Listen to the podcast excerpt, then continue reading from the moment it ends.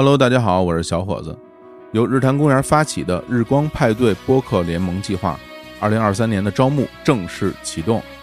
日光派对播客联盟致力于联合中国最有创造力的播客，共同在品牌价值、流量价值、商业价值等多层面谋求更好的可能性，并为各个独立播客未来的独立发展提供流量、商务、融资咨询等相关服务。自成立以来，我们已经为派对成员播客接过近百次的商务广告，合作过的商务品牌也超过四十余家。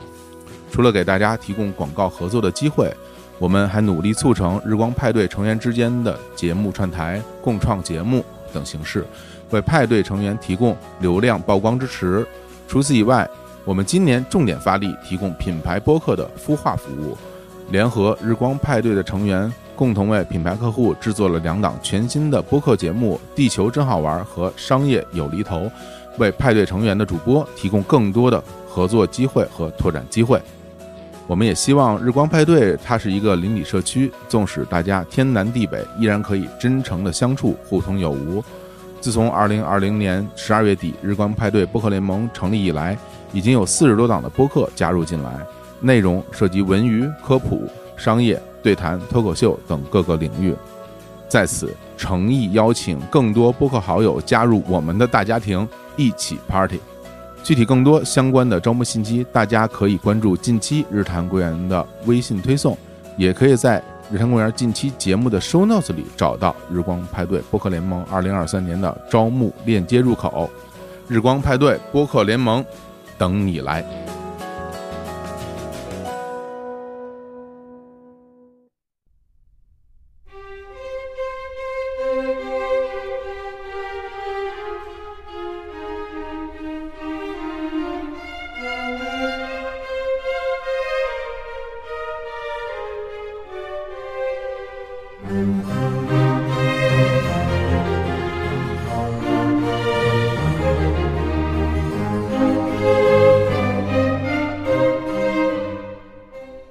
大家好，这里是日坛公园，我是小伙子。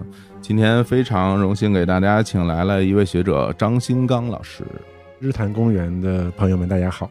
张新刚老师是山东大学历史文化学院的教授，近些年也一直致力于研究古希腊这方面的知识。然后最近我得到了一本书啊，叫做《古希腊思想通识课：修昔底德篇》，然后。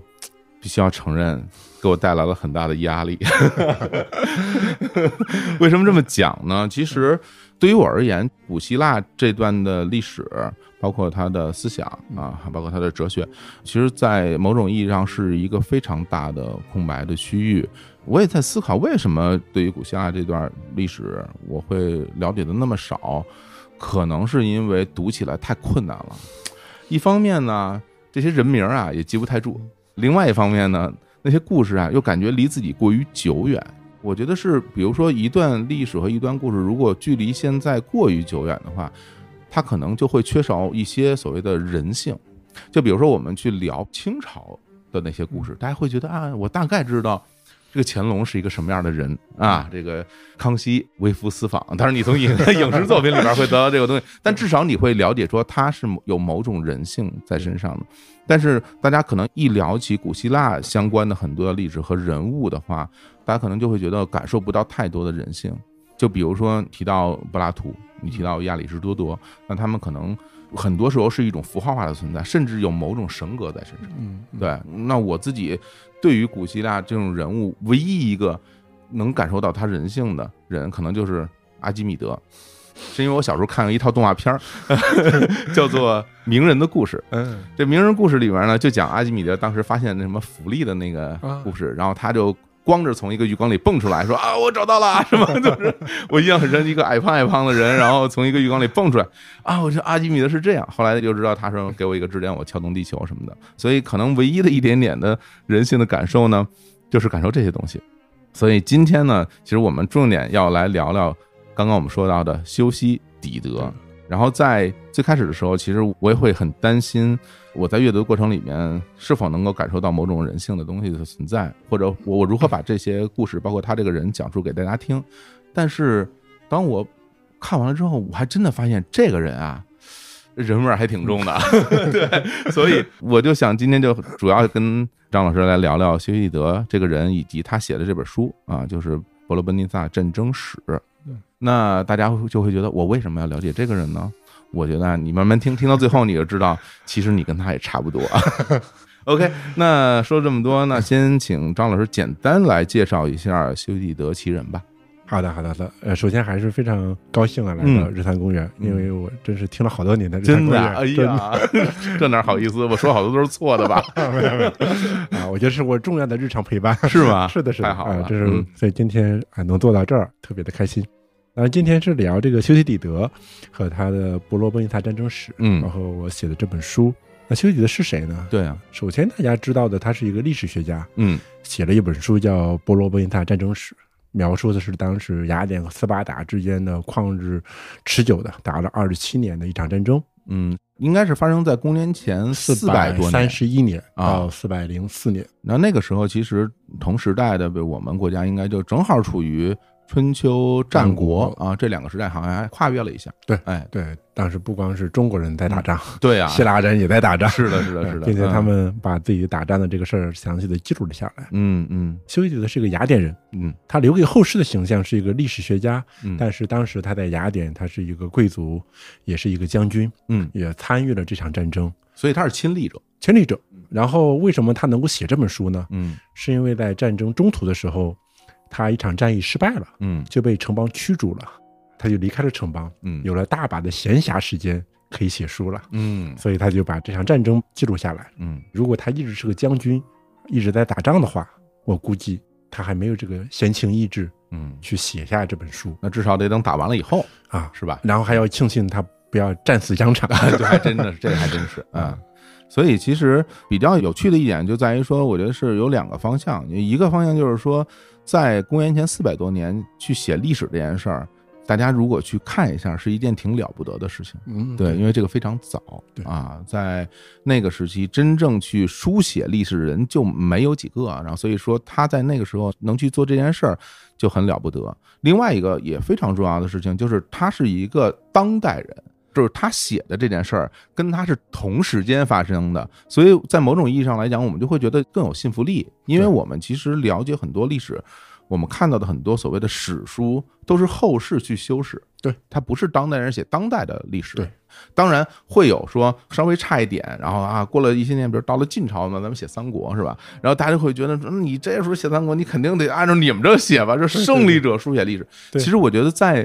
很长的一段时间以来，大家对于这种书写的历史都会有某种的质疑和不信任。对啊，就发现说这东西是不是靠谱吗？对，靠谱吗？大家都会觉得只有胜利者才可以书写历史吧？对对吧？历史是一个什么人人专办的，对吧？小姑娘。对，但我觉得就这些话说起来好说，但是它是不是真的都这样呢？我觉得也不能一概而论。嗯，所以呢，今天我觉得。我们就来详细聊聊修昔德这个人，以他写的这段的历史。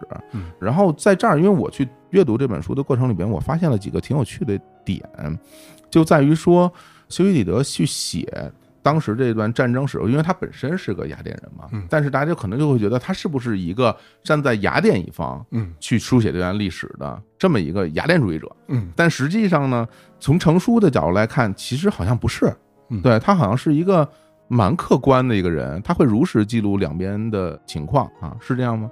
对，因为刚才你谈到历史，嗯，包括撰写当代的历史，嗯，他是希腊当时第一个，嗯，或者留下来的第一个，因为他之前大家可能更熟悉的叫希罗多德一个人，也是用古希腊语写作的，他写希波战争，但是他写的时候呢，希波战争早就打完了，嗯，是他的父辈们经历的那场战争，嗯，他把它写下来，当然那个历史里边充满了大量的所谓的。故事，故事，虚构的故事，甚至是 虚构的故事。好嘞，啊，这个和我们今天对历史的理解很不一样。我们觉得历史都是客观的、真实的，对过去的准确的记录。嗯，但是这个词儿在古希腊本来不是这个意思。嗯，它其实是探究。哦，探究是探究什么呢？探究人是什么样的人。嗯，这个社会、这个国家或者人类的演变，它的兴衰有没有道理？嗯，或者战争为什么会发生？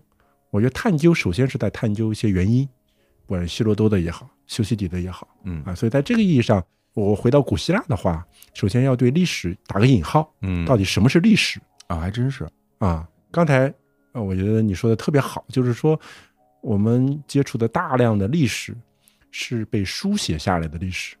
那书写下来的是历史吗？嗯，还是说是一些编段的故事呢？嗯啊，谁也不知道。嗯啊，因为真正的历史可能已经没了。我们进入到大众媒体时代，也不过是最近这几年的事儿。每个人可以拿着短视频记录他身边的事情。那对，但是那个记录其实也是一个人的视角而已。对，对吧？是不是真的有一个全息的记录，对一个事情全息的能够保存下来？这个其实我觉得很难有人保证的。或者是你记录了一些表象，但你能记录每个人脑子里的想法吗？嗯，对对对，很难的。而且我觉得，其实在他所处的时代和我们这个时代当然是非常不一样的啊。因为我觉得有好多东西啊，大家一定会有一种他本来就这样的一种心情。就比如说我出生之后，我就要上学。然后我上学，他就一定会学历史课，因为有很多的历史等着我去学。对，这个是我出生时看到世界和感受世界，它就是这么一个样子。但实际上，历史这件事儿，我也是之前做了一些功课，我才会发现，其实，在古代人大部分的地区，大家不在乎历史。哎，你说的太好了，对吧？大家不在乎对历史这个事儿，对，啊，是的，是的，是的。那我说，那就咱就看看这所谓的这个文明古国呗，对吧？然后我就看什么古埃及，一直到希腊化时代才有所谓的埃及史，还是用希腊文写的，对，那之前就根本就没有。那在两河流域。完全就没有一个关于什么亚述啊，那时候亚述的历史啊，或者巴比伦的历史，所以现在大家想巴比伦什么样，其实也不是很清楚。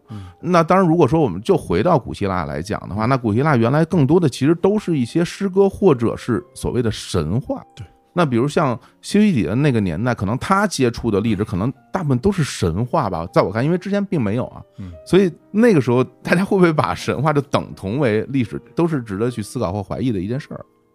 然后有的时候大家会想说说神话这个东西，它到底真的是瞎编的，就是因为是很有意思嘛，对吧？就是神话这个东西，它真的是瞎编的，它还是某种变形的历史呢？我不知道张老师你怎么来看待这件事呢？我觉得是非常重要的问题。嗯，刚才你说几大文明，古代文明吧，嗯，还有点像古代印度，嗯，就没什么历史，它的一些史诗，对，里边有很多故事，有很多故事，对，包括这个神话，神话到底是什么？其实神话。从语言词义上来讲，它就是故事，嗯，或者代代传承的故事。但是我们如果去比较这个世界上各地的神话的话，会发现神话和历史的确是对着的。嗯，什么意思呢？就是说，人类古代社会基本上都会有神话。嗯，那个神话是表达什么呢？我觉得那个神话呀，表面上是一套荒诞不经的故事，嗯，甚至说希腊神话。好多朋友让我推荐希腊神话给他们孩子看，我说都是十八禁的。对对对，而且里边的太乱了，男女关系啊，这不能看。色情暴力是吧？对，不能看，不能看，这些东西。对对对。但是我说呢，如果你要抛弃表面上的这套东西，嗯，你去看它背后的那套道理是什么，那就会发现，其实世界上各大神话它讲的道理有些共同的东西。哦，是吗？啊，比如说。希腊神话，嗯，或者是埃及的，或者是印度的吧，嗯，包括这个最近看这个《封神》，哎呀嘿，好，咱们咱们中国也哎，当然有了，对吧？那一开场就是什么盘古开天辟地，嗯，世界上原来是混沌的，嗯，然后混沌之后再有区分，什么上升为天，下沉为地，哎，希腊神话也差不多，啊，有大地盖亚。天地交合，生出了很多孩子。嗯，然后儿子如何阉割父亲，让父亲成为天，全都是这样的。表面上是很暴力的，父子相残的，也是父子相残。对对对对对，也是这套东西。嗯，但它背后的道理是什么呢？背后道理他在讲一个我们今天所生活的这个世界的这个秩序，嗯，是如何形成的。嗯，而这个秩序之前是什么呢？之前是个混沌状态。什么叫混沌呢？我一个很简单的理解就是不区分，在区分之前，嗯。就没有形成清晰的节奏也好，或者划分也好，嗯，我觉得这个用来看当代艺术特别好。哎，这怎么讲呢？啊，比如说当代艺术，嗯，特别是很多抽象绘画，嗯，或者是有一个法国当代哲学家德勒兹，他去分析弗朗西斯培根的绘画啊，他说其实培根经常画一些什么画呢？画一些一团肉，把人画成一团肉啊，然后肉呢只有一张嘴，嗯，或者是只有一只眼睛。他说什么呢？他说，如果我们人在胚胎的时候，最初是不区分的，嗯，你的器官并没有分化出来，嗯，你怎么知道你的这团肉会长成我们有两只眼睛、一个鼻子、两个耳朵呢？它可能就是只有一只眼睛。啊，培根只是把这种可能性画出来了。就是说，如果你回到区分之前，嗯回到这个世界区分之前那个混沌状态，其实是有无限种可能性的。啊，明白明白，嗯对吧？这是有一定道理的。对，只不过当代艺术是把这种可能性，我们看起来不符合常识的可能性，嗯，把它划分出来。把它具象化，具象化。然后我们平时如果这个孩子生下来只有一只眼睛的话，我们说他是残疾人。嗯但是殊不知，那可能也是正常的，是我们不太正常。啊呀，那我不能认同，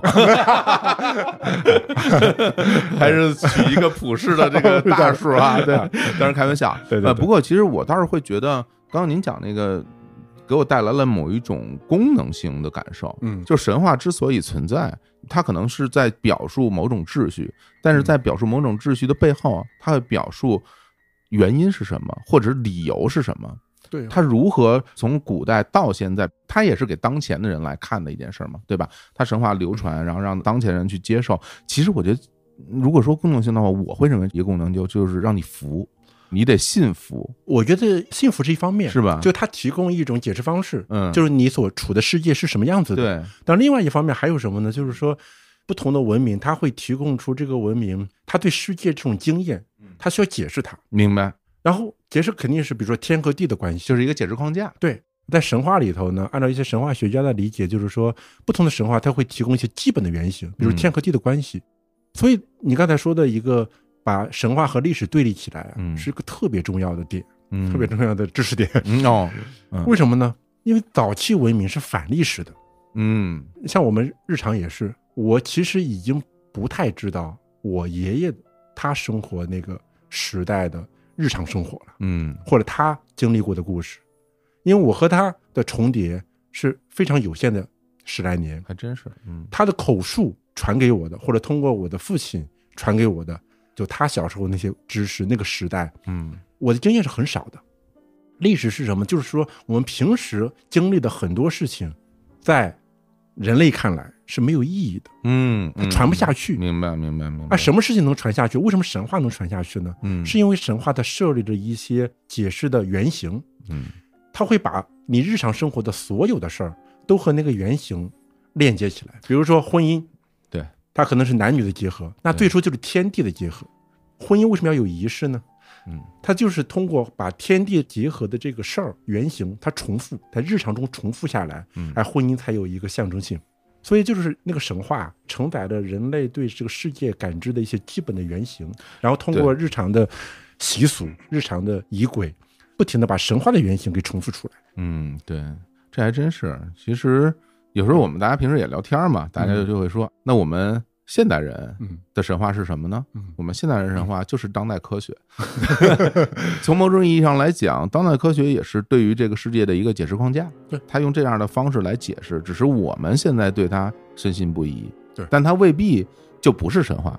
对对，但这个东西我们就不能说从这个角度再去拓展开来，那就成为诡辩的一种了。对我觉得其实倒没有这个必要。那如果说你有大概有这样一种感受，我觉得其实倒是一个挺有趣的一种心情对。所以说回来，我们刚去讲关于修昔底德这个人，他去写历史，我觉得他非常厉害的一点就是在那个年代，他就已经把历史和神话区隔开来了，或者是说在他写的历史里面，他是不相信神话的。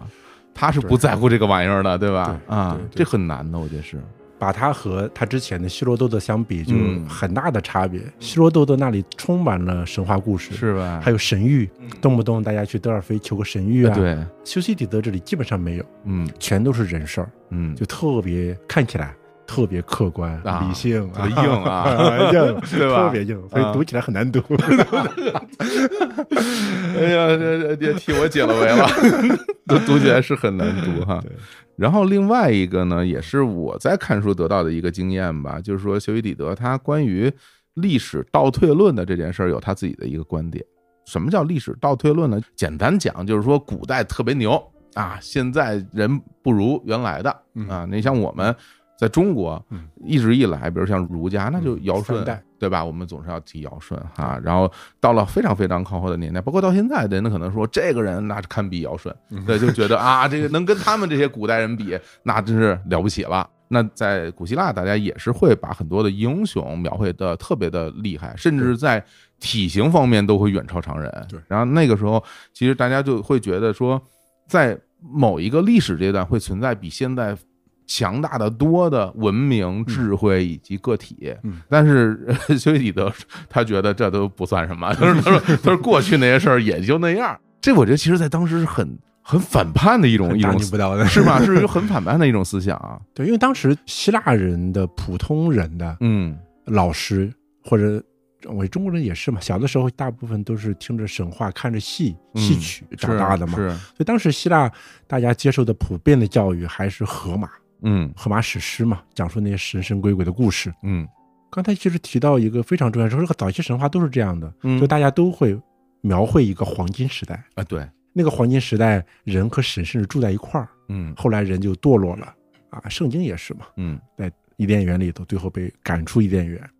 希腊也是，原来神和人住在一起，后来普罗米修斯把宙斯欺骗了，对，宙斯就把人赶到人间去住，普罗米修斯还偷火、偷技术什么的，是是是啊，就是大家都会想象一个黄金时代，啊，这个我觉得和刚才我们聊的那个话题是一致的，就是说神话和历史的区别，就在神话的这个范畴里头是没有历史的，嗯，就历史本身是没有意义的，因为。神话里头，它那才是循环的时代。嗯，大家想，如果是循环的话，其实历史是没有意义的，因为你在这个圆圈上的某一个点不重要。对，因为最后还会回去的。对对对，比如说人多多多多多到一个黑铁时代，多到不能多了，然后神或者是某个什么英雄把人全部毁灭了，重新来一轮。对，然后再来一轮。那如果一直在转圈的话，历史中间发生的任何事情其实都不重要。而历史是什么呢？历史是开始重视我们日常生活中这些琐碎的、无常的灾难也好，嗯，小欢乐也好，哎，把这些事儿的意义开始提升了，啊，觉得世界上可能不是那么循环的，这个意义上，哎，才开始有了这个历史，才会把人的理性的能力，人活在这个世界上这个道理，他开始思考这个道理了。嗯，所以修昔底德当时，他其实公元前五世纪，当然还没有那么多的伟大的哲学家，嗯，也开始有一些了。也开始怀疑一些神话的描述，嗯比方说有个神话说啊，在一个山崖旁边有一个仙女的故事，当时就有一批人说哪有什么仙女的故事啊，就是当时刮了一阵风，嗯，把一个女孩吹下去了。哎呦，你看看啊，就不要用那套解释范式了啊，我们用当时的自然科学来解决这个事情就行了。啊，人们慢慢慢慢就不满意于神话提供了那一套解释范式，而是开始用哎，我就用理性的方式。来解释这个世界，来解释我们人发生的事情，来看看我们人到底是一些什么样的人。比如说，我是一个特别善良的人，或者特别邪恶的人，嗯，那不是被邪灵附体，对吧？那可能我们人性里边就有着这样一些潜能。嚯！然后，如果周围的环境，修昔底德在这个战争的描述里头说了一句非常著名的话，说战争是一个暴力的老师。嗯，说在和平时期，大家都温文尔雅，啊，你好我好，遵守法律。但一旦瘟疫来了，战争来了，饭也吃不上了，每个人的狰狞的面相就暴露出来了。嗯啊，他说人性啊，其实无所谓好坏，环境的变化会把人的很多种面相都会激发出来。嗯，哎，他这种解释范式就不是神神鬼鬼的啊，比如说他受了不好的神的影响，或者神给他吹了口气儿，就不存在了。他因为人本来就是这样子。那这个思想其实搁现在看都是很有道理的，啊，是对吧？对对对，就感觉到哇，在那个时候就是他有这样的一个思想，因为我不知道当时整个，比如在古希腊或者说雅典的这个社会上，有他这种想法的人，是不是算挺少数的？应该当时他那个时代，嗯，有这么一股风潮，有这样的风潮了已经啊，对，就大家开始不满意于原来的这套信仰体系了。明白呃，我举一个简单例子吧。这个就在哲学家柏拉图嘛，嗯，在《理想国》里头安排了一个人，嗯，就说呀，大家都说正义好，这为什么正义好呢？因为神宙斯啊代表着正义，什么什么的。那个人就提出了灵魂三问，哎，咱们听听，哎，这很著名啊，这个啊，大家著名的灵魂三问。啊，嗯，他说，因为我们这套传统的道德价值都是神给的嘛，嗯，他说，第一，如果神不存在怎么办？嗯，他开始质疑这个问题了。啊，如果我们这个世界的正义的秩序都是神给的、神立的法，如果神不存在，那不就完蛋了吗？嗯，那第二，退一步，假设神存在，神不关心人，那怎么办？嗯，神呀自己玩的好好的，哎，这还真是啊，挺忙的也，对吧？挺忙的，嗯。啊，特别宙斯，对吧？对对忙。对，特别忙，好多事儿呢，是啊，对啊，嗯。第三，神存在，神也关心人，嗯，但是神呢，能够被贿赂，哦，对吧？嚯，嗯，然后每个人都要去大年初一去雍和宫烧头香，哎，如果能被贿赂的话，那就可以交换了。交换了，那神好像也是不正义的了。嗯当时给苏格拉底提了灵魂三问嗯啊，如果是这样的话，那我们人类社会的这些正义啊，这些道德，它的基础到底是什么呢？嗯，这不都是人骗人的吗？哎呀，这说明什么？当时很多希腊人或者雅典人开始质疑，原来我们都说我们雅典这么好啊，我们的道德好，我们习俗好，我们的正义啊，嗯法律也好，为什么是神给的？啊，他就从根上给你刨了。嗯那你得重新来解释，哎，你这个习俗，你这个活法，你这个制度的道理是什么呀？嗯，那挺有意思的，挺有意思。是啊他们就不停的反思这个事儿。这挺逗，可以到我们这儿来看看，神是可以被贿赂，成灶王爷了，你看是吧？给他供点好吃的，是吧？然后让他去给你说点好话，是吧？对对，这都好使，这东西。哎，对，其实我们聊这么多，可能大家对于说西维里德他写的这个伯罗奔尼撒战争史，大家可能还是不是很了解啊。嗯那还是请张老师简单的来讲一讲，他记录了什么样的一段战争啊？嗯谁跟谁打，最后怎么怎么样，就是大概梳理一下。就是这场战争呢，它发生在公元前五世纪末。嗯啊，公元前五世纪呢，我在书里边儿嗯，说它是一个最好的时代，嗯也是一个最坏的时代。嘿，你看 啊，嗯为什么是最好的时代呢？就是我们今天去雅典、嗯去希腊看到的古代遗迹，大部分都是这个时代兴建的。嗯就它是代表了雅典实力最高峰的巅峰的时候的盛景。嗯，然后很多悲剧，我们今天还什么安提格涅啊、俄狄浦斯啊这些嗯王，这些悲剧都是那时候留下来的。嗯，柏拉图也是战争期间降生的。对，等等等等，就是代表了古典文明的高峰吧。但是呢，最坏的时代是说它的公元前五世纪的一早一尾，就是两场大战。前面那场战争呢，开始的那场战争是希波战争，嗯，大家今天都会跑什么马拉松，马拉松，其实这个历史想起来挺吓人的。你想吧，跑跑完马拉松，这个跑死了，你说你说这个这个这个这个对我来说其实是很大的冲击啊，就是 大家还是很有勇气的啊，做这件事。现代人嗯证明跑马拉松跑不死 是吧？好，加油吧，加油吧！但是希波战争，我们知道波斯大军来打希腊，对，然后雅典在其中发挥了非常重要的作用，在海战里头帮希腊联军打赢了波斯。嗯之后呢，雅典就靠他的海军，慢慢的建立起来的他的一个帝国。对，然后这个帝国当然最初是说，如果波斯再打过来怎么办呀？嗯因嗯为我们知道整个的希腊世界，它是有很多岛屿的，或者是很多这个沿海的城邦的，这些城邦离着波斯很近啊。这些小城邦说，如果波斯再打过来，那怎么办呢？所以雅典呀，对吧？我们还要继续组成一个联盟抗击波斯。对，我们要联合起来，联合起来不能解散啊，不能解散，哎不能解散啊！然后说斯巴达的这个将军不靠谱嗯，啊，他打赢了波斯之后啊，那个将领变得和波斯大王差不多了，哎，哎，就被波斯同化了。嗯然后还是雅典靠谱啊，雅典就带领了小伙伴们组建了这么一个联盟。嗯组建联盟又有公共的资金呀、一块打仗啊。时间长了之后，发现波斯不来了，也不来了是吧？哎对啊也不来了对对对啊，这些小城邦子就说：“那不来了，那我们就各回各家吧。”对，分行李吧，啊分行李了对吧？嗯然后嗯也不用交钱了，嗯也不用跟着雅典打仗了。但是雅典一看，哎呀，我好不容易建立起个联邦，我去哪呢？一帮小弟跟着，是，还有钱，嗯我怎么能让你们跑啊？谁想离开这个城邦，我就带着其他小伙伴去打你，不让走，不让走。嗯然后那个公共的金库原来放在爱琴海中间一个提洛岛上，好远啊，不如搬到雅典卫城来的方便。是，就直接搬到了雅典卫城，啊，所以他就慢慢的把这个联盟变成了雅典帝国。对，然后雅典帝国基本上它的控制范围就是沿海的这些城邦，以及在爱琴海中央的这些岛国岛邦。嗯但是原来整个希腊世界势力最强大的是斯巴达，斯巴达它的联盟叫做波罗奔尼撒联盟，就波罗奔半岛啊，嗯，主要是陆上的一些城邦。是的，然后到了公元前四百三十一年，因为一系列的小事情吧，斯巴达就决定要去打雅典，就开启了一场二十七年的波罗奔萨战争。嗯当然，战争的结局是雅典输了，嗯帝国丧失了。当然，斯巴达呢也没有好日子过。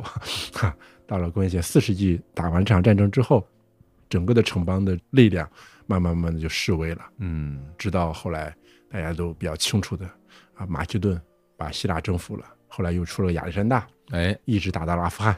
哎呀，这这历史就 长了啊，就把希腊文明通过战争的方式散布到欧亚大陆。真是，所以为什么当代国家马其顿要叫这名儿时候，希腊人不同意呢？说你不能叫这名儿啊！对对对对你这这这不归你啊，这名儿。然后最后这两边商量，那不叫北马其顿？你看行不行啊？就是，其实这都是可以追溯很久很久历史的一直到现在的国家都会有影响的东西，很有趣的一件事。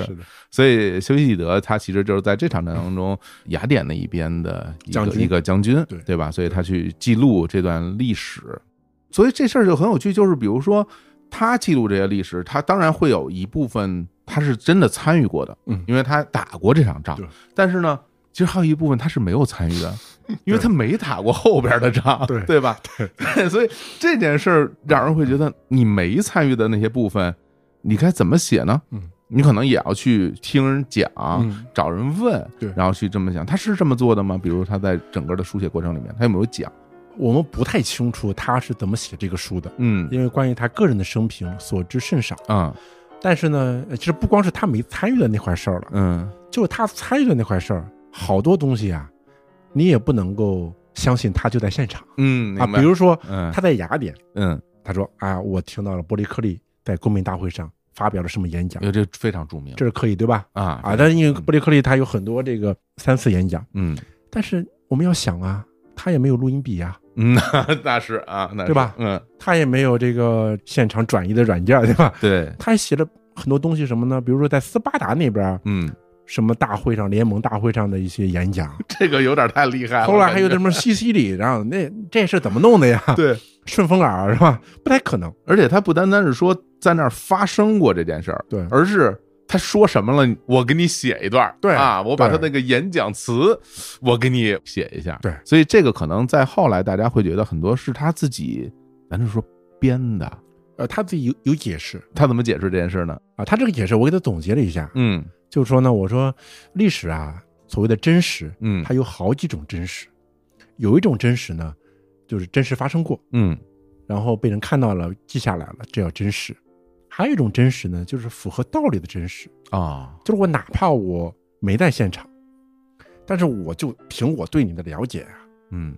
啊，你会说什么话，会用什么语气，啊，你会用举什么例子，我都门儿清，哦。并且你这个人在这种场合就会说这些话，哦哦，那这个其实，在现代，比如说法律层面，嗯有个词儿跟这很像，叫叫合理推断。合理推断，对吧？就是它有道理、有逻辑，我推断出来这事儿大概就是这么回事儿。对其实跟他当时所说的这个理由是应该是一样的。对，对所以说他其实是对当时的不同派别的人，或者不同城邦的人，或者是雅典城不同的政治家，嗯他其实非常了解的。嗯他知道这个人原意志的立场是什么，大概上的说话的方式是什么。嗯举一个例子吧，比如说这个战争的原因，战争的原因，当时这个我们说雅典不是带领小伙伴，包括和斯巴达一起嗯，把波斯打回去了吗？是啊，打回去了，那波斯是要奴役希腊的呀。结果你雅典倒好，你把波斯打走了，你变成奴役希腊很多城邦的哇。啊，哦，这么一个城邦了。打败恶龙，成为恶龙了。啊对。那所以很多人就在斯巴达联盟大会上说，雅典就是这么一个不正义的城邦呀。嗯。我们当时团结起来打波斯是为了自由啊，然后打完了波斯之后，我们自己发现还是没有自由。嗯，雅典成了一个希腊语叫建筑城邦，哦，这是什么概念呢？建筑就是城邦中一个靠非传统方式获得权利、不按法律统治的啊这么一种啊王啊，这种明白了，明白了哈，这么个但是把雅典比作成一个建筑城邦了，嗯，就是你是希腊世界里头一个建筑城邦了，嗯靠你的强力去奴役其他的城邦，让人家交钱、交兵、交船。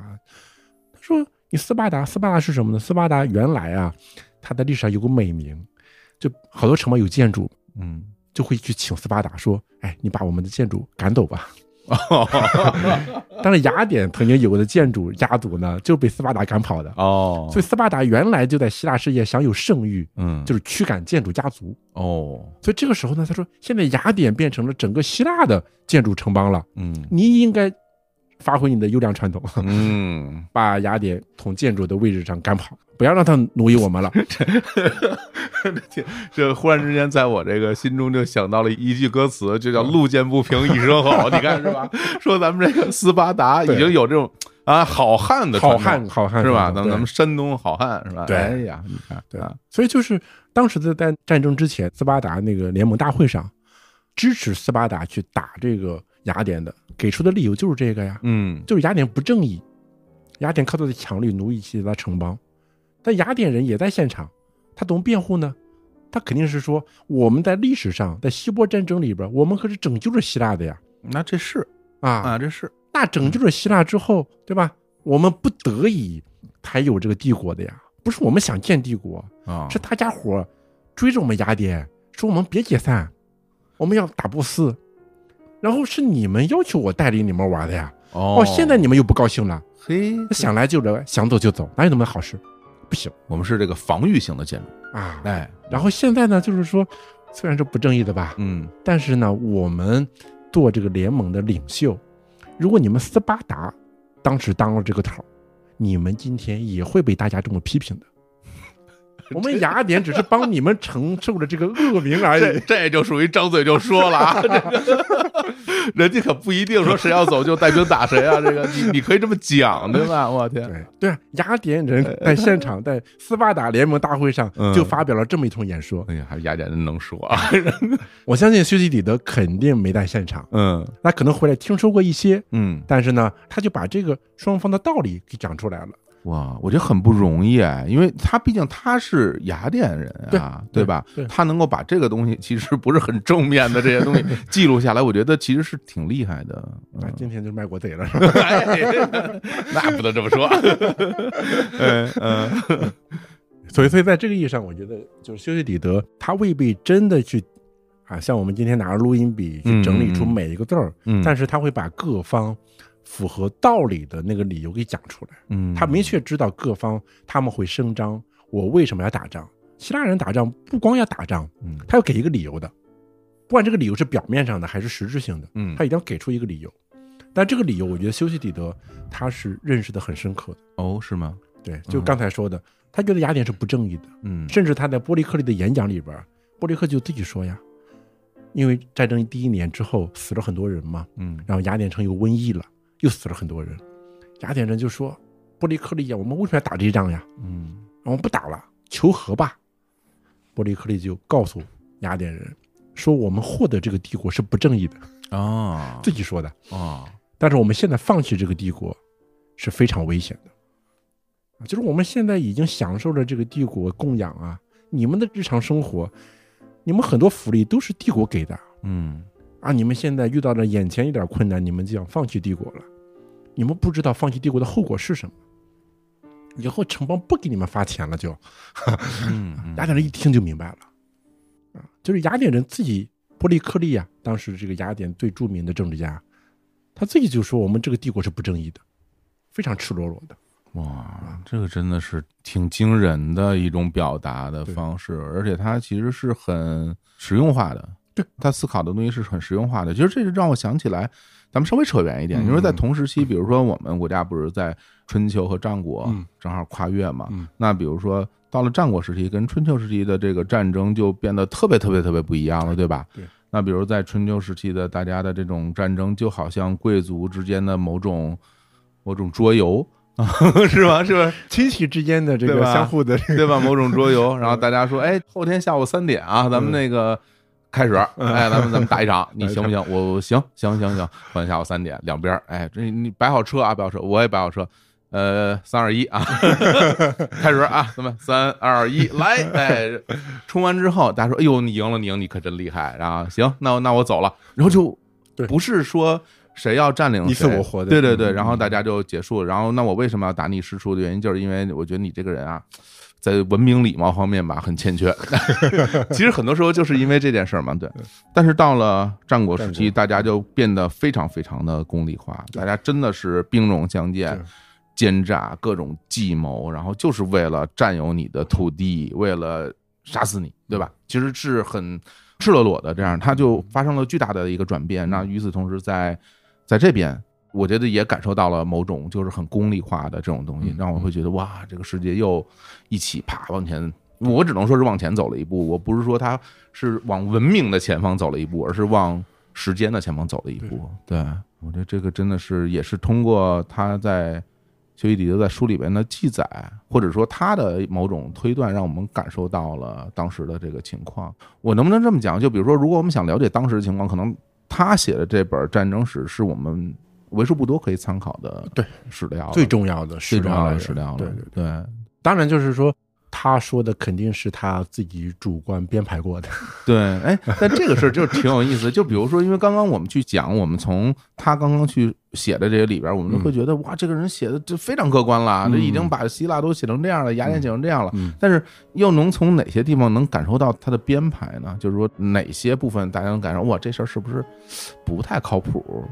就是比如说战争的原因，嗯，因为我们有其他的史料发现，其实战争。之前出现过很多的事情，嗯，但是他会故意忽略一些事情，嗯，只有两句话，嗯，包括对，比如说他对伯利克利的评价，嗯，这伯利克利是伯利克利是雅典当时著名的将军，嗯，因为雅典呢是一个民主城邦，嗯，他没有所谓的统治者王或者我们今天所谓的这个正式的国家，嗯，元首啊这种长期的元首任期制的这种，但是呢，就是说。如果你在雅典，嗯，选举出来的一个非常重要的官职是将军，对，啊其他很多官职都是抽签儿，嗯，抽签儿，真公平，哎，抽签儿才是真民主，哎，那那那是那是真公平，所以古代的民主就是抽签儿啊，记住这个就好了。而且而且跟大家讲一个有点小冷的知识，大家有时候在电脑上去做一个什么随机数的抽取，那个东西它不是真随机数，大家会对会有探讨，就是说你的程序里边的随机。它不见得是真的随机，对你如何做出一个真的随机数，这个是很困难的，对 对啊。所以雅典是那是民主是真民主啊，它和今天的民主很不一样。今天民主都要选举，是选举在古代都是贵族制，嗯，要选出最好的人嘛。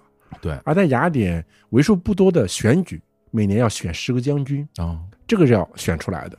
而伯利克利呢，曾经连续十几年连选连任。所以他就是在城邦里边享有极高的声望和威望，那真是。啊，嗯，修吉德很喜欢他，嗯，特别喜欢布里克利，就他的评价简直了。啊，就是好的无以复加，到头了，到头了，嗯。但是呢，你会发现他对伯利克利的记述里头，经常的出现的场景是什么呢？公民大会大家议事不决了，关于某一个事儿，大家有些争论了，伯利克利一出场，哦，他一发表完演讲，大家就同意他了。哦，全都是这种的，就他描述了一个一言九鼎，然后特别能够服众，嗯，哪怕大家对他有些微词，后来说我们要和谈，我们不打了，嗯，啊，都是布雷克利挑唆我们的，啊，我们就谈和吧。他再一出来，劝说大家，大家啊，你说的对，哦，但是在此期间，其实历史上发生什么事情呢？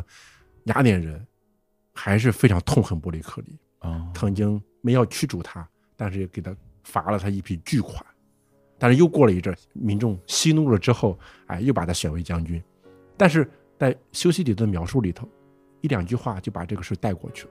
嗯，其实，在当时的雅典城，民众对他的反应是非常大的，或者负面的情绪是非常大的。明白。但是他的描写就一两句话，让读者听起来呢，这这事不重要啊。最后，他还是成了雅典城里头最有影响的政治家。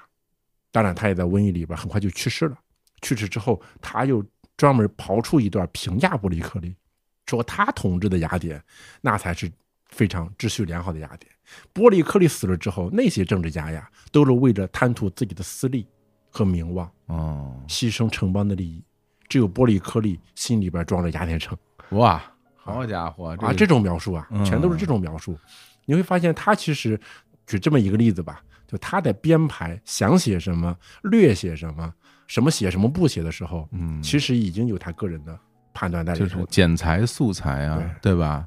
对。啊，堪比《三国演义》写刘备了哈，对，我还写的可好了 啊，对，不好事咱就一笔带过了，对。吧？当然，那个《三国演义》很多都是假的，咱不能说这个很多是司马迁也是。啊，是啊，那那倒是。我觉得任何的历史写作，嗯，其实都是这样的，会有个人的好恶在里面。对，哪怕是一个集体写作，嗯，他也会集体商议啊，什么是写，什么是不写，对，或什么是特别详细的写，嗯，什么是略写，嗯，这背后其实都是有想法的。对都是有动机的啊，所以我觉得我们只能通过他的历史书写背后去揣摩这个人，嗯，他的想法是什么？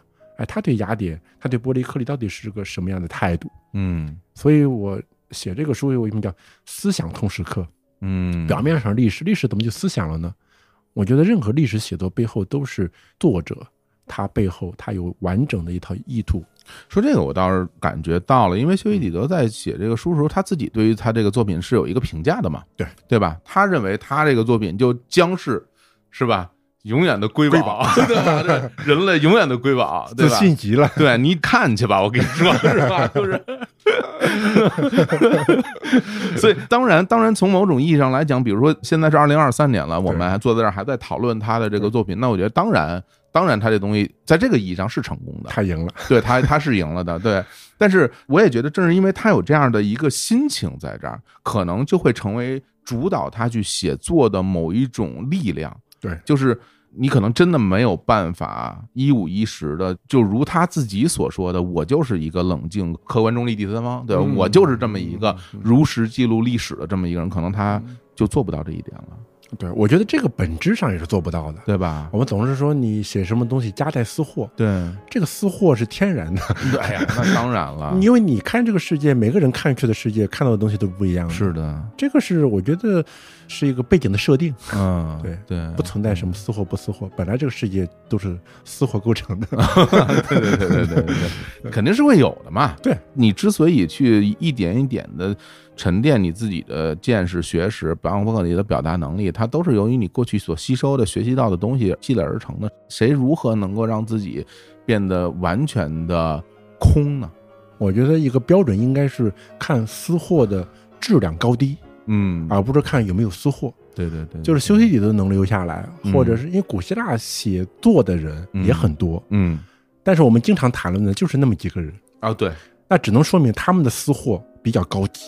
哎，他们看到的东西比较深刻，还真是。对，尤其是说像他们，比如说像修昔底德啊、希罗多德写历史，嗯，大家可能会觉得啊，毕竟还是历史。那其他的那些那什么那些人写哲学，那不就百分之百都是私货吗？我觉得是这样吧，就。给我带来特别大震撼的，就我上大学的时候，嗯，那因为小时候老说说尼采可厉害了，你可得啊，以后有机会可得看看。因为上高中时候也没有机会，然后我上了大学，还专门去呃买了一套啊尼采写的书，然后我翻开一看，我说这个叫嚣式的 叫嚣式的自我表达 呀，全是对吧？就是他没有。客观只有主观，我觉得他是怎么怎么样。当一个事儿出现，那他就是就是他全是对吧？查拉图斯阿如说，他全是这玩意儿。那你如果去说说啊？你不行，你们这些哲学家都夹带私货，那这话你就不能这么讲的。对对对对对，我觉得关键是他的私货所给出了一套对于人的解释范式，或者对于这个战争啊，对于人事的解释范式。嗯，你会觉得这个范式怎么样？是不是深刻？是是不是能够？你觉得啊，很多事真的像他这个说的是这样子？是是，特别是我觉得历史只不过是一个媒介，就他是靠编排他收集到的这些材料来表达，非常隐晦的表达他个人的一些意图。嗯，那哲学家呢，他会更直接一些。对，但是我觉得他们目的其实差不多的哦，都是爱智慧啊，都是想弄明白一些事情。啊，对，这倒是是一个追求，是一种追求。你无论是追追求真相，或者追求真理，或者是追求这个世界运行的道理，对你总是会有这样的初心，是的，才能去做这样的事儿。当然，你可能在。有这样初心的过程里面，你会受到很多的影响。就比如说，我要写一个 永远的瑰宝，那可能你就会受到影响了哈。对对，所以说，其实我们也能从这个修昔底德他身上也看到，他就是我觉得这就是一个很鲜明的人性的表现。嗯，就是他有他自己想要去着重表达的部分，他去修饰的。所以我觉得，如果说我们去更多的想去探讨一下他这个人，他到底是一个什么样的人，他为什么会做出这样的判断、这样的事儿，可能要去稍微聊聊他自己本身的出身和他自己之后的那些境遇。我觉得这可能对于你了解一个人是很有帮助的。嗯，今天啊，关于他个人的信息所知甚少，是很少哈，大致上知道他的时代，嗯。然后他的生活的大概上的起始时间，嗯，甚至死亡时间，我们都不太清楚，不太清楚，不太清楚啊。但是我觉得，对于这样一个典范性的雅典将军来说的话，嗯，我们可以把他当成当时雅典社会的一个结晶，或者雅典城邦的一个结晶。嗯，他肯定活的特别雅典。啊，因为他这个将军，嗯，然后他出生是一个贵族，贵族，嗯，然后其实是在今天的爱琴海的北部，希腊北部。啊，出生的，嗯，但是他整个家族来说，小的时候应该受过不错的教育，嗯，但是他出生在公元前四百六十年左右，那这个时代是个什么时代呢？就是雅典的帝国和民主制度差不多要完成的时候。哦，啊，嗯，就是我们总说雅典民主制度，其实雅典原来不是民主制度，嗯，或者它的民主制度是。一步一步形成的，哎，这个挺有意思，因为我在看您那个书最后的那个附录的部分，其实聊到了一个关于，就是用代际的方式来看待古希腊、看待雅典，或者说看待这本书，嗯。啊，就是《伯罗奔尼撒战争史》的这么，我觉得这个倒是挺有趣的，因为在附录里面，其实把整个当时是分了几个不同的代际来看的。那其实我们可以简单的来介绍一下这这个部分啊，这个也是我。最后一轮讲的修底的最大的一个感受吧。嗯，其实这个通过代际去了解雅典的历史，嗯，和雅典不同的这几代人的命运和他们的心智结构是非常有帮助的。嗯，就是雅典呢，它有几个时间节点。第一个时间节点呢，就是公元前五百零七年左右，嗯，就是希波战争之前，或者马拉松战役之前十年左右。这个时候呢，当时雅典原来是被一个建筑家族统治的。哦，然后呢，雅典人刚才说了，请斯巴达帮忙，哎，说把这个建筑家族，因为后来因为建筑一代还靠谱，到了二代啊，就很容易不靠谱，所以到了建筑二代的时候，就很一些不能展开说了，一些桃色事件吧啊，哎呀，你看遗憾了，是不是没有？啊？行行啊，嗯，后来就很暴虐啊，这个统治者，嗯，西皮亚斯。然后，当时的贵族啊，就把斯巴达引进来，就把这个家族给驱赶走了。赶走了之后呢，雅典经过一些权力斗争，就建立了一个我们叫平等的秩序。嗯，就把很多民众也纳入到了政治的日常运行中来了。啊，对。而逃走的那个建筑家族呢，逃到哪去了呢？逃去了波斯。哦。后来马拉松战役的时候呢，是谁带着波斯人来打雅典呢？哦，就是这个建筑。哦，原来如此。当时他就说呀：“波斯大王，对吧？我那个地方我熟啊，熟啊，对 对对，我带路党啊。哦，哎，我带着你们去，你把雅典打下来，让我当总督。嗯，哎，我就成为你波斯帝国的一个接受你的统治。嗯啊，结果没成想，雅典自己，因为雅典人原来呢打谁都打不过的，在建筑家族统治时候，嗯，改革之后呢，哎，雅典人就说呀，这时候雅典。是我的雅典了，是普通人的雅典了。原来是建筑家族的，明白。我打胜仗，战利品是建筑家族的；打败仗，我死了，建筑也不会是为我伤心。嗯，我打仗干嘛呢？跟我没什么关系。那真是啊啊啊！然后只有我这个政体，这是在上一本书里的，就《希罗多德篇》里，嗯，就这个政体变得自由了。政体的自由是说，政体里边没有建筑家族了。嗯，那么我的雅典。才能够成立，这个时候他是我和我的雅典啊，明白。所以这个时候呢，他就特别有战斗力。十年以后打马拉松战役的时候，基本上就靠自己打赢了马拉松战役。后来的第二次希波战争，那还是希腊联军呢，啊，马拉松战役就是基本上雅典自己承包自己打，嗯，当时去请斯巴达。斯巴达说：“我们这宗教节日呢，啊，月圆之前不能出征。哇呀，这是非常令人信服的道理啊！这个啊，好，嗯，的确打完了，他们马上就月圆，马上就出征了。发现已经打完了。哎呀，啊，我相信他们是真心的。哎呀，好好好好，嗯，那这一代人，后来我说希波战争以及雅典自己内部的这个政体的变化，嗯，就是用自由来表示，就是双重自由。明白，一个是对外免于波斯奴役的自由，嗯对内的免于建筑家族的自由，哇，听起来真提气啊！非常提气。嗯所以那一代人，那是第一次平民可以参与到城邦的公民大会，嗯并且参与到日常的陪审法庭。当时原来也有，但是他们的权利会慢慢的提升。嗯对外呢，打赢了波斯。，OK，那我们就可以把它说成是所谓的当时的第一代机，第一代嗯对，就是马拉松一代。嗯嗯，打马拉松战役的时候，布雷克利还小，哦，那将军哈，嗯，将军。而布雷克利当他慢慢成人之后呢，他伴随的一个什么样的命运呢？就是雅典刚才说的，从一个小城邦或者是没有那么强大的城邦，嗯经过了希波战争，变成了一个联盟老大了。嗯然后慢慢的实力进一步的扩张，到了伯利克利手里头，发生两个转变，就把原来的那个平等的政体、平等人的政体，变成了一个什么呢？民主政体。民主政体在古代是个坏词儿，哦，是吗？民主是一个特别糟糕的词儿。哦亚里士多德说哦，怎么说啊？说区分寡头统治和民主统治啊，它不在统治人数的多寡。民主嘛，是很多人嘛，嗯民众统治嘛。寡头意思就是少数人统治嘛。哎，是，他说区分这两种，不在统治人数的多寡，而在于什么呢？是穷人统治还是富人统治？哦，所以民主制啊，就是穷人统治，大多数人肯定是穷人。嗯所以呢，当雅典变成民主政体的意思是说，对于很多雅典的知识分子来说，就变成了一个穷人统治的政体。哦，那么穷人为什么能统治呢？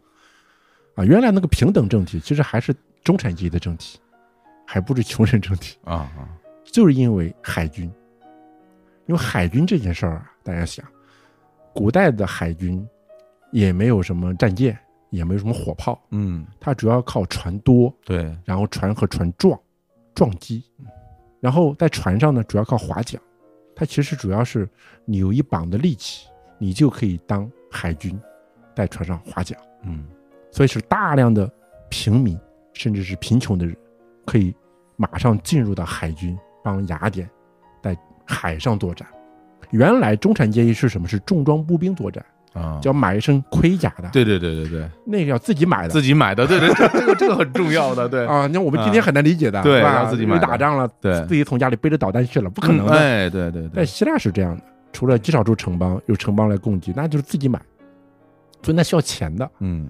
而船不用，船就是雅典也不收人头税，就吃大户，或者城邦发现了一个银矿，我们就造船，或者让富人来捐船。嗯那平民呢，那就直接上船，他们就成了战士了，那他们的分量就越来越重了。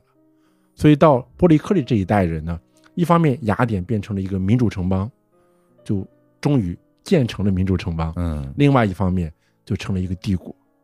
但是他是经历过艰苦创业的。对，知道雅典原来是什么样子，到他这个手里头是什么样子，并且他还能够依稀的记得自己的父辈是抱着什么样的公共精神去打希波战争的。嗯打希波战争的时候，那是完全是有很大的牺牲精神，奋勇为城邦作战的。而伯利克利这一代人呢，基本上呢就把雅典从一个正在上升中的城邦建成了一个民主帝国。修昔底德比伯利克利略微小一点，嗯他是在四百六十年出生的，就是雅典基本上建成这个东西的前后。，OK，那就是所谓的我们把它讲到第二代记喽，呃，伯利克利算是第二代吧，伯利克利算是第二代记，德算为二点五代吧。二点五代了，行了行了，其实他们是有一种延续的心情的，是吧？延续心情，所以伯利克利知道啊他们的先祖对怎么英勇作战，嗯，然后自己是如何艰苦创业，把雅典送上巅峰的。明白，对，然后到了波利克利，我雅典最兴盛的时候，或者到了战争前夕，嗯就是四百三十年左右，那波利克利已经稳固政权十多年了，然后雅典也这个民主帝国非常兴盛了，嗯并且我们今天去雅典的卫城上看到那些残留的建筑，大部分都是这个时候开始兴建的。嗯为什么要兴建这些建筑呢？你有钱呀，然后有钱要搞基建呀，你通过搞基建才能把钱汇集雅典民众啊，当然也能够形成景观，嗯让万邦来朝，所以这是一个整个希腊世界的精神象征啊。嗯并且波利克利还把全希腊世界里头那些有智慧的人全部请到城邦里来，和这些人打交道，请他们当老师，或者教这个雅典的孩子们。这点其实人性是共通的。当一个文明发展到一定程度、一定繁荣、一定富裕的阶段，大家就会去建造奇迹建筑，是吧？对啊，那这个东西，你就是 你会发现，对，在不同的地区都会有这样的东西。其实它是一种权力的具象化，在我看来，对一种具象化的表现。对，然后它这种巨型建筑对于人带来的那种巨物的。你可以说是压崇高感、崇高感或者压迫感，对它有两方面的。对，一方面你很多的个体会因为这个而自豪，另外一方面你这些个体也会因为这个东西而屈服。对，现在世界里头不是有一个摩天大厦魔咒吗？哎，就很多已经发达的国家一开始建摩天高楼，这个经济就要崩盘。回到我们雅典，回到雅典，回到雅典，回到雅典。哎，这是一代人。嗯，但是还有一代人呢。再举一个例子，就是在这场战争里边也非常重要的一个美少年，叫阿卡比亚德。哦，他不是波利克利的儿子，但是他小的时候是在波利克利家里长大的。嗯，他在这个雅典最有影响力的政治家家里边长大了。他一生下来的雅典就是万邦来朝，富丽堂皇。嗯，他从来没有经历过雅典不好的时候，嗯，也不知道先祖们的艰苦奋斗。啊，那些只是传说，就像我们刚才说的，我们爷爷一辈的事儿，我都不太清楚了。嗯，就是人靠口传的记忆能传多少东西是非常有限的。而且你会从内心角度来觉得，就是这事儿跟我，呃，好像关系不大。对，并且对于当时这代人来说，也只能记得雅典的伟大，就是我们希波战争啊，就靠我们雅典。是，就是整个希腊世界亏欠了我们雅典哦，有这种心情哎 啊，嗯，并且我们生下来那就是看到卫城上的这些辉煌的建筑，嗯，然后从小就在最有权势的波利克利家里长大，他的心气儿，他和波利克利这一代人又不一样了。然后我们会发现呢，这不同的代际的他的行为方式就是很不一样的。嗯，第一代人马拉松一代，那时候雅典也很穷。当然也不是赤贫了，就是维持个基本生活，但是却富有公共精神，为城邦内外的自由而战。到了波利克利一代，事情开始起变化，嗯，慢慢的啊，民主帝国开始形成了，并且用帝国的钱来养民主制度。波利克每年就把年轻的孩子们送到船上去，说你们出去训练三到六个月，嗯，发钱，给你们发工资。原来在打希波战争的时候，为什么需要发工资呢？这是我们的保家卫国之战呀！对，不需要工资，我们参与公共事务不需要发钱，我们就来陪审法院，我们就来公民大会，不需要城邦给我什么东西，我都是自带干粮来的，认真的参与公共事务的。哎，这个时候到了民主帝国的时候已经有变化了，到了阿尔卡比亚的一代，那就更是觉得我生下来雅典就是希腊的主人。啊，我就要继续的去扩张我们的帝国，嗯，因为在战争一开始的时候，波利克利制定的战略是说，我们雅典海军发达，我们就不在陆地上和斯巴达冲突，我们把所有的人全部迁到雅典城内居住，我们就耗。他说，我们只要在战争期间不再扩张我们的帝国，我们最后就能够拖垮斯巴达。哇，这个战略非常的正确啊，对啊，非常正确，非常正确。他们把我们。城外的庄稼蹂躏了没关系，嗯，我们的粮食基地在黑海呢，只要保持我们海上的海军，谁能打得过我们雅典呀？我们保持这个海上运输船道，我们雅典人就没事儿。嗯，结果后来波利克利死了之后，在他家里长大的阿尔卡比亚德，嗯，就把他的这个战略给摧毁掉了。明白？就他自己在家里头培养了一个自己的掘墓人，自己战略的掘墓人。明白？但这一代人，你会发现，这似乎又是一个历史的魔咒。你也不能去怪阿尔卡比亚德，人家从小看到的，一睁眼看到的雅典就是这样子，就是一个势力强大啊，万邦来朝都来送钱的，然后支配了很大量的海军的这么一个城邦。他不知道为什么要那么节制，嗯，对吧？我们再把西西里打下来，那我们雅典不是更了不起了吗？就不用在爱琴海跟斯巴达斗了，我们把西西里那些希腊城邦全部打下来，那我们弄不好啊，未来还成为罗马帝国呢，对吧？就把地中海给摆平了，再把南边迦太基一搞平一摆平，人家是有种扩张的野心的，是。他觉得这个世界，我生下来我就要完成伟业的，对我生下来就是王，对，生下来就是对吧？王，他有他有这样的一种一种感受，对嗯。但波利克利，你看他上一代人他就不是这样，嗯。哎，所以就是你会看到每一代人呢，他似乎都受他每一代人生长的这个周期，他所见过的这个国家，他这个城邦的影响，嗯，那个心智结构啊，会非常深的烙在他的脑海里边。哇，我觉得就其实通过这个的讲述，至少非常够能够证明说，为什么修昔底德在他的这个战争史里边嗯，如此的去美化或者是赞扬伯利克利，因为他是认同的，对，他会觉得他是正确的。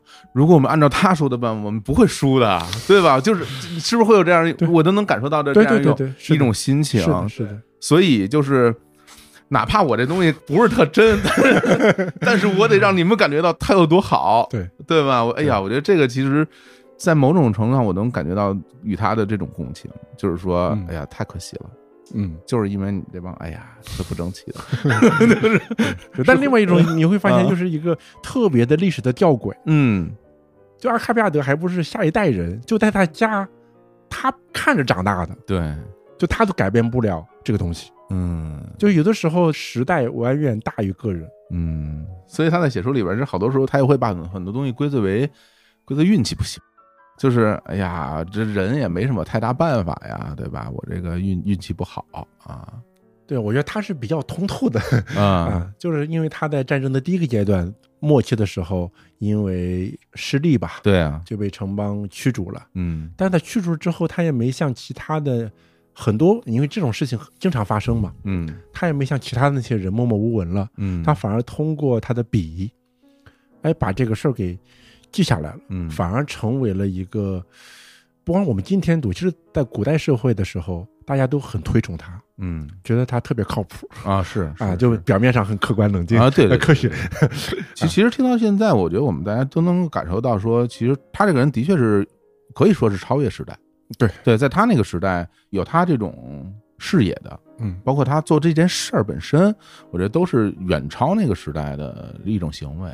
就并且你去看，比如说你把它和荷马史诗比较，嗯，对对对，他也写战争嘛，对呀，神话也是写战争，但是战争里表现的东西就不太一样。嗯，就是你一开始说的，我觉得特别赞同，就是说嗯修昔底德挺有人味儿的。嗯挺有人味的意思是什么呢？他就是把人的境况，他不只描写人的伟大的东西，嗯他会把因为遭遇战争嘛，或者嗯瘟疫，这是人在地球上生活的一些非常极端的状况。嗯然后通过这些极端的状况，恰恰能够反映出人的这些高的东西，人性高的、人性低的东西。嗯而这些东西恰恰是，他不只是表扬人的那些荣耀、英雄的荣耀、嗯将领的荣耀，啊，他把人的那些丑陋的面相，他也给你揭示出来。对，内乱里边的父子相残，神庙里杀人，人们不遵守法律，不重视亲情，完全追逐权力，重视小团团伙伙的利益。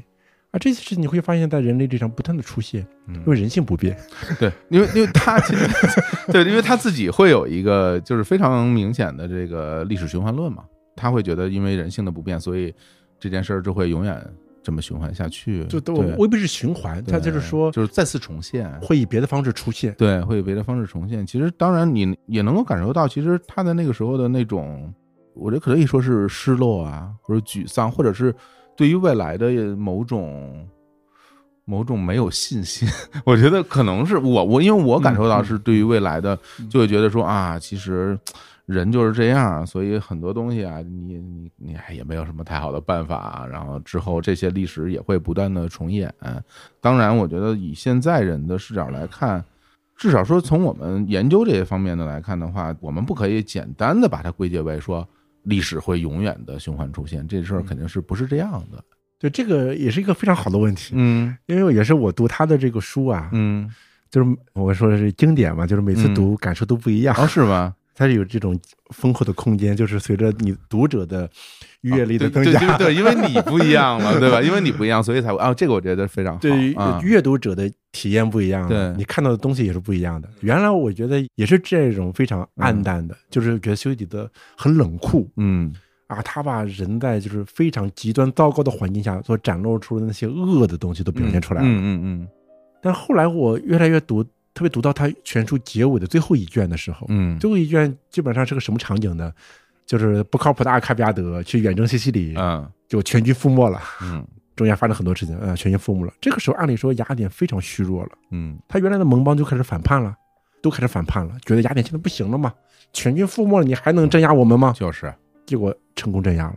哦，然后雅典最后这也内乱了，内部城邦内乱了，嗯，就是内乱也就完蛋了吧？那斯巴达之手一来，整个城邦不就拿下了吗？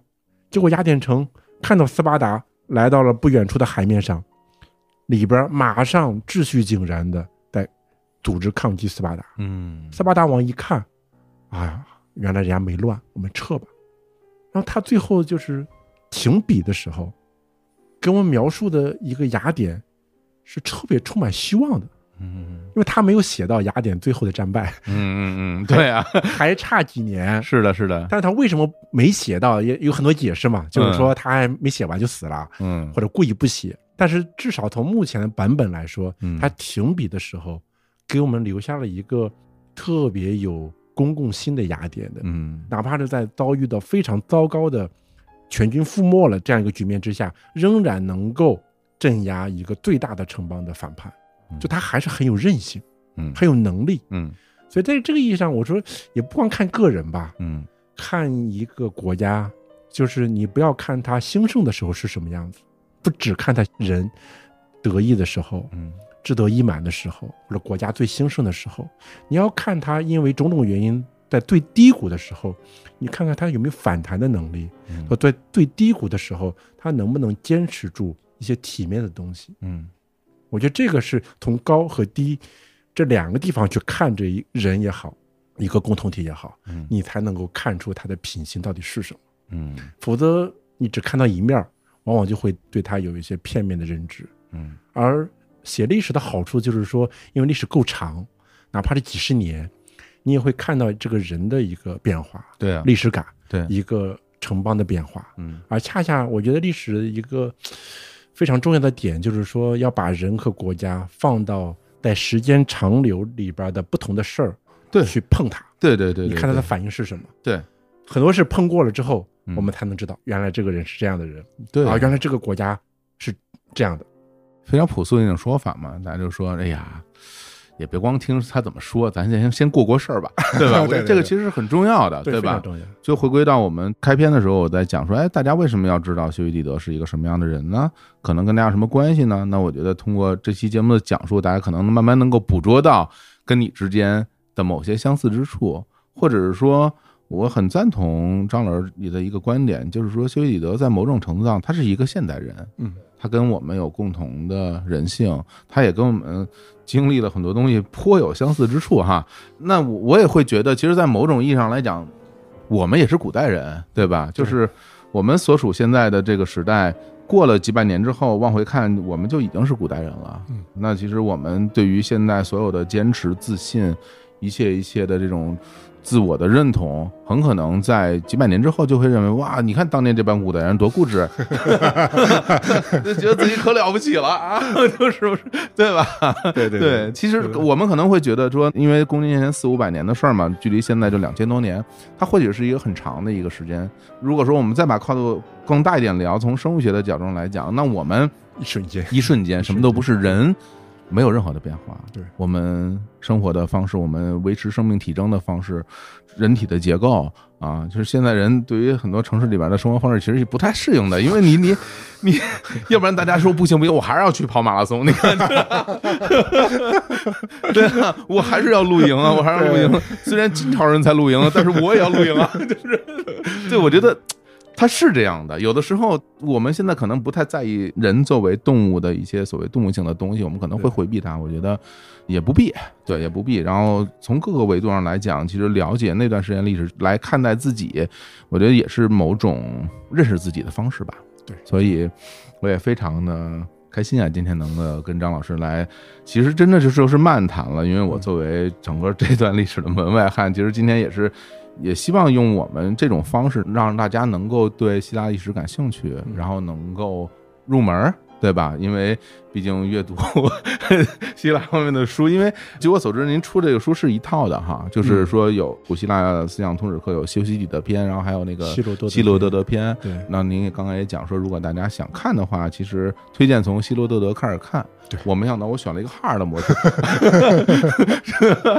好嘞，好嘞，好嘞。如果大家感兴趣，其实，在听到节目的此刻，然后登录我们日坛公园的电商平台啊，我们的日光集市也可以买到这两本书。我们也会搞一搞抽奖，让大家来一起来学习一下。好的，那也非常感谢啊，张老师来做客日坛公园。呃，你自己平时可能就要少听一期节目了。哎呀，哎呀，成了历史中的人物了，是吧？再回头去再看自己，这也挺有意思一个体验。对，也希望我们未来能够多交流吧，向您多学习。嗯，好，谢谢小伙子。OK，那今天就聊到这儿，跟各位说拜拜。嗯，大家再见。